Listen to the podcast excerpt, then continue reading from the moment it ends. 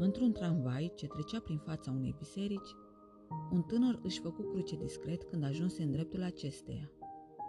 Alături de el, iritat vecinul îl apostrofă.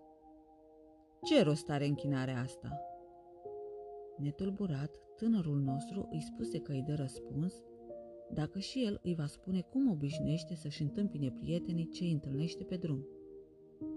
Îi salut, de bună seamă, răspunse acesta.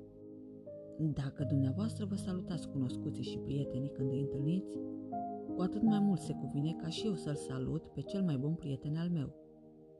Acesta locuiește în chip nevăzut în biserica pe lângă care tocmai am trecut și mă vede în tot ceasul. Oare ce va zice el, văzând că trec prin fața sa și mă fac ca nu-l cunoaște? Mai ales că eu știu că el mă vede. Acest bun prieten mi-a făgăduit să mă ospăteze în casa tatălui său. În împărăția sa nu se va rușina nici el de mine, dacă nici eu nu mă rușinez de el aici pe pământ. E simplu, nu?